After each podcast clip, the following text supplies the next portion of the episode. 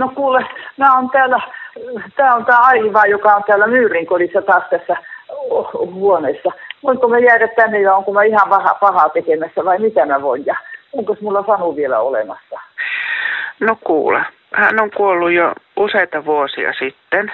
Just joo. Ja no sulla niin. on äh, muistisairaus ja sä olet nyt Just. vuoroviikko-osastolla ihan, ihan oikeassa paikassa ja sulla ei ole mitään hätää. Ja sun No, siis, olan yli laukusta löytyy sellainen paperi, jo- jossa lukee, että Ailin muistilappu itselle. no missähän mulla on, mulla on nyt nimittäin ihan, ihan vaan semmoinen pieni punainen laukku tässä ja Sen sisällä mutta- just. aha, aha, hetkinen, tuolla ai muistilappu itselle. Ja tässä katot. Ja sit mä saan olla ihan rauhassa ja jäädä tänne ja mennä iltapalalle ja nukkuu tässä ja semmoista. Niin, Joo. Sulla on oma huone siellä. Niin, niin, niin on. Ja täällä on näitä kaikenlaisia valokuviakin jo seinillä ja, ja semmoista. Mutta nyt tuntuu Mhm. vaan, että mä oon nyt tehnyt jotain pahaa, kun mä oon tänne tullut. Mutta enkö olekaan te- tehnyt. No et. Miten sulla semmoinen ajatus tuli? No en, en tiedä nyt, missä se nyt kaikki tuli semmoinen. Mutta nyt mä saan ja katsoa, onkohan tuolla vielä ruokaa sitten ja, ja semmoista. Ja, ja mennä sinne ja olla täällä yötä ja katsoa aamua ja semmoista. Onko näin? Joo. Ei ole mitään hätää. Joo. Ja, ja sä olit nyt Tuula, joka mulle vastasi siellä, niinkö? Joo, mä oon sun tytär.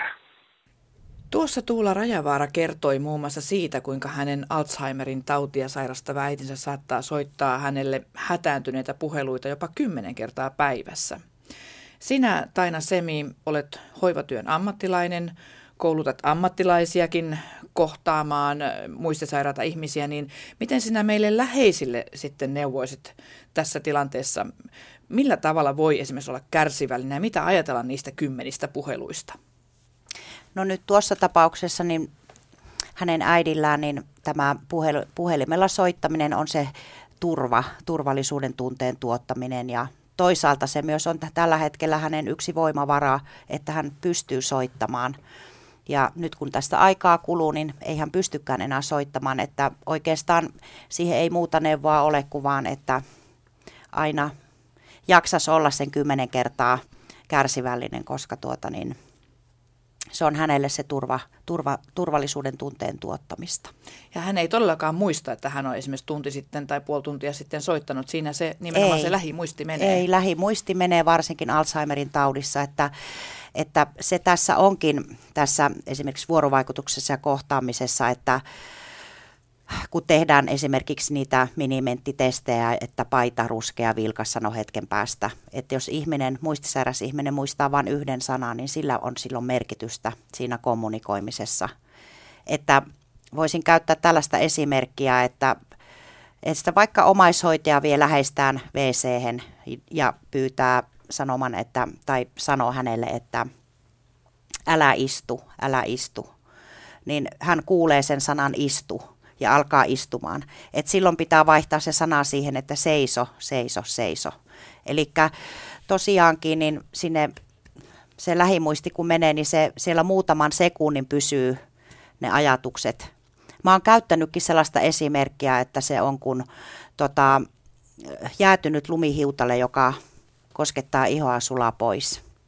Eli tässä tapauksessa nyt sitten, kun tämä muistisairas vaikka tosiaan soittaa jälleen kerran ja ihan samat sanat sanoo kuin edellisessä puhelussa, mm. niin mitä sun sitten pitäisi siihen läheisenä sanoa? Mehän puhuttiin näistä. Eikö sä äiti muista? Onko tämä just se väärä tapa? Joo, on. Et siinä tavallaan täytyisi tuoda se turvallisuuden tunne, löytää niitä sellaisia ehkä turvasanoja tai joku sellainen, että asiat on kunnossa, kaikki on järjestetty. Ei alkaa siis nimenomaan sitä jankutusta, että just soitit kaikki, niin kuin, että etkö sinä muista, niin nämä on ihan sellaisia niin kuin pannassa olevia sanoja. Et mieluummin tuottaa jollakin, vaikka siis muistityöhän on erittäin luova ja muistisairaan ihmisen kohtaaminen, että vaikka laulaa sitä, jos vaan uskaltaa heittäytyä, niin lempilaulua tai jotakin sellaista, mikä tuo sen turvallisuuden tunteen.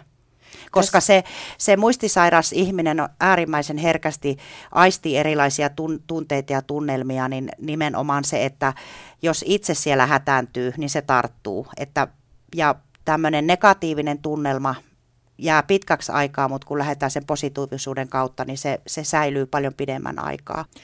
Puhuit tuossa siitä laulamisesta, niin olen huomannut oman isäni kanssa, että kun alan laulaa sitä, minullekin lapsena erittäin tärkeää laulua sitä hummani hei, hummani hei, huputiti hummani hei. Niin silloin tulee aina valtavan hyvä olo isällenikin. Kyllä. Eli tämä, kertooko se juuri tästä, että ne Kyllä. turvallisuuden tunteet herää niin kuin meissä molemmissa? Kyllä, musiikkihan on tavattoman niin kuin vahva väline.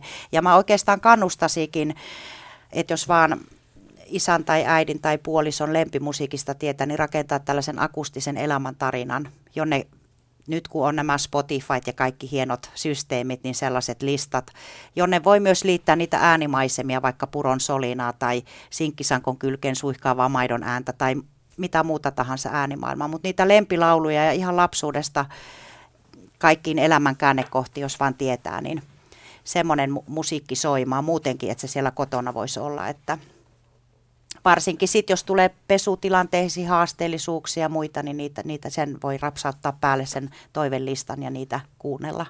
Eli se auttaa sitten niissä arjen askareissakin, että siellä Kyllä. on sellainen rauhoittava vaikka musiikki toivelista siellä ta- Kyllä. taustalla soimassa. Kyllä. Loistava vinkki. Mm. Mitä sitten, jos ajatellaan sitä persoonaa, niin useinhan sulle tulee sellainen olo, että hei, että mihin katosi se mun rakas äiti tai rakas isä, minne se mummi, mik, kuka tämä on tämä ihminen nyt, niin pitäisikö sitä sitten haikailla sen perään sen, joka on, jonka on menettänyt, vai millä tavalla tähän eh, muistisairaaseen läheisensä pitäisi niin kuin jotenkin uudelleen tutustua, tai miten sitä pitäisi sitä persoonasta ajatella?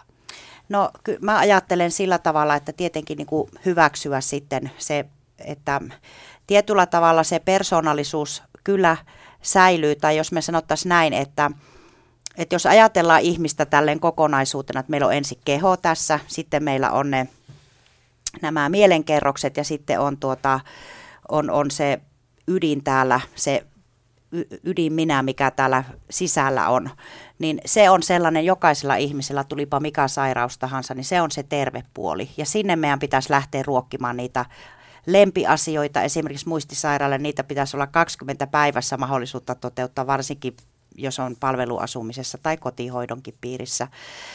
Tai sellaisia niitä henkisiä asioita, jotka on ollut tärkeitä, koska ne säteilee mieleen ja ne säteilee myös kehoon. Eikä niin, jos me ajatellaan perinteistä hoitotyötä, niin mehän on lähetty keholle tekemään asioita. Me syötetään, me juotetaan, me vedään vessaan. Sitten pahimmassa tapauksessa syötetään paljon rauhoittavia lääkkeitä, mielialalääkkeitä ja on opastusta ja ohjausta. Ja sitten se, se ydin, mikä meissä on terve, niin se, se jää vähälle huomelle. Eli se henki. Tästä tulikin mieleen sellainen asia, että aika monissa tällaisissa laitoksissakin käytetään semmoista, että, että vaikka lapsi muistelee isästään tai äidistään, että mi, mistä äiti tykkäsi, oliko se puolukkapöperö vai mustikkakiisseli vai joku tietty ruoka, mikä oli lempiväri, niin tämmöisiä kun listataan ja niitä kun lukee sitten tälle muistisaarelle, vähän niin kuin ystävän kirjaa, niin tota, onko se hyvä tapa muistuttaa myöskin tälle muistisairaalle, että millainen ihminen hän on ollut ja mistä hän on tykännyt. Niin, tai me ruokitaan sitä just hänen sitä semmoista, sanotaanko ihmisyyttä. Et sitten mikä on niin hirmu tärkeää, niin on just ne ihmissuhteet myös. Että, mutta niitä lempivärejä voi käyttää vaikka pussilakanan ostaa, sinisen, ei niitä tarvitse luetella, vaan niitä voi niin kuin lähteä ympäristössä toteuttamaan, että siellä on niitä niitä juttuja, että sinun lempiväri on sininen. Sitä voi käyttää seinävärissä, sitä voi käyttää pussilakanoissa. Valokuvia voi tulostaa tyynyliinoihin tänä päivänä. Rakkaiden ihmisten kuvia. Et voi, että tämä on just semmoista luovuutta, luovuutta vaativaa hommaa. Ja sitten me niin kuin sitä semmoista tietyllä tavalla kuitenkin vielä sitä häpeää ruokitaan niin, että me aina ruvetaan puhua, että muistisairauteen liittyy se aggressiivisuus. Me määritellään ihmistä niin kuin just sen sairauden ja oireiden kun meidän pitäisi enemmän ruveta määrittelemään ihan julkisesti siis mediassa ja ihan yleisessä puheessa just sitä ihmisten, niitä kyvykkyyksiä, mitä heillä on valtavasti ja tutkia, mitä se on heidän elämän kokemusta ja sitten niitä tarpeita ja toiveita, mitä heillä on. Se on sieltä elämäntarinasta, elämänkokemuksista, inhoista, pitämisistä, sitten lohtuasiat, kiintymykset, mielekäs tekeminen, mukaan ottaminen ja sitten ne henkiset asiat, metsät, ää, järvet, taide, musiikki, tanssi ja sitten tietysti ihmissuhteet, joka on ihan ykkönen muistisairaille ihmisille ja sitten se on jollekin jumalsuhde. No otetaan joku käytännön esimerkki. Et, tarkoittaako tämä nyt sitä, että jos vaikka muistisairaalle tuodaan nyt kesäkeitton enää eteen, jota hän on aina inhonnut. Mm. Ja jos hän sen lautasen sitten heittää, mm. no hänet tulkitaan aggressiivisiksi, ei kun rauhoitetaan, ja, niin tämäkö on just se väärä Juuri tie? näin. Tai, tai joku arvomaailma, että me oli yksi semmoinen esimerkki, oli tällainen Teppo, joka joutui hoivakotiin ja hän ei suostunut ruokailuaikana istumaan pöydän ääreen. Ja tota, hoitajat yritti häntä istuttaa ja istuttaa. Ja sitten hän, hänet, hänet vietiin sitten omaan huoneeseen, kun hän ei siellä yhteisissä tiloissa suostunut ja menetti tämän sosiaalisen kontaktin sitten. No kerran vaimo tuli sitten katsomaan ja näki tämän, että hoitajat yrittää istuttaa ja Teppo vaan kieltäytyy. Niin hän meni hoitajien luo kuiskasi korva, että istuisitteko itse ensin, että Teppo ei ole koskaan tottunut istumaan pöytään ennen naisia. No niin, Eli arvomaailmat, niin hyvät tavat, ne myös säilyy. Hmm. Pahinta, mitä me voidaan tehdä, niin on tosiaankin ohi katsoa ja olla huomaamatta ja, ja eikä kuunnella että vaan tehdään niin kuin, käytetään sitä valtaa väärällä tavalla. No missä vaiheessa sitten, kun jos nyt vaikka puhutaan tällaista kohtaamisesta, että muistisairaus on mennyt jo niin pitkälle, että kotona ei enää pärjää ja mennään katsomaan läheistä sinne laitokseen ja se on vähän pelottava paikka, on vaikka lapset ja lapsen lapset siinä porukalla. Ei oikein keksitä, että no mitä sille mummille tai vaarille enää nyt puhutaan, niin tota, mitä sä sanoisit tässä tilanteessa? Onko parempi vaan koskettaa ja olla hiljaa vai jutella jotain? No joskus voi olla parempi ihan vaan olla hiljaa ja kosketella, sit voi kuunnella niitä lempilauluja ja sitten esimerkiksi niin mä oon sanonut, että voisi tuoda tuoda, kun me on pietty omaisillekin tällaisia iltoja, niin on sanottu, mä oon pyytänyt, että mitkä teille on tärkeitä asioita omassa elämässä. Että kertokaapa kolme semmoista tärkeää asiaa, mikä on teille itsellenne. Ja sitten mä oon sanonut, että tuokaa niistä jotakin tänne, kun tuutte seuraavan kerran vierailulle. Sieltä puutarhasta voi tuoda niitä yrttejä tuoksuteltavaksi, että semmoinen esimerkiksi viiden aistin kokonaisvaltainen ilottelu on tosi tärkeää. Antakaa äidin harjata teidän hiuksia, touhuilla yhdessä, mennä ulkoilemaan. Tuota, eh, yhdessä paikassa niin tytär tuli isänsä sihteeriksi, kun hän ajatteli, että hän oli tämmöinen iso johtaja, niin tytär oli aina isänsä sihteeri, hänellä oli vihko ja hän kirjoitteli asioita sitten sinne vihkoon. En... Ja sitten voi kuunnella rakkauslauluja, mitkä on ollut parille sopi, aviopareille sopivia. Että kyllä niitä ideoita on. Ja musta oli hirveän ihana, niin tota, yksi muistisairas mies niin kirjoitteli rakkausrunoja vaimolleen. Ja niitä luettiin sitten, kun hän tuli käymään. Ihanaa. Mutta tämä, nyt tässä jäi mieleen tuo, että tytär voi olla sitten vaikka sihteerinä, niin eh, se on voi olla ihan kova paikka, jos se omainen ei sua tunnista tai sotkee mm. Eh, sinut. Olet vaikka tytär ja isä luuleekin, että olet sihteeri tai, tai sillä tavalla, että, että kuinka paljon siinä on sitten itsellä nielemistä, että olet mm. unohtanut minut. No toihon on antanut ainakin minulle eräs erään muistisairaan naisen aviomies erittäin hyvän opin, että kun heillä poika oli, ettei halua tulla äitiä katsomaan, kun ei tunnista, niin hän oli pojalle sanonut, mutta tunnistathan sinä äidin. Hmm. Ja muuta neuvo ei voi antaa, että, että se on kova paikka, mutta, mutta, mutta se aina pitäisi muistaa, että vaikka äiti ei tunnista, niin minä tunnistan äidin.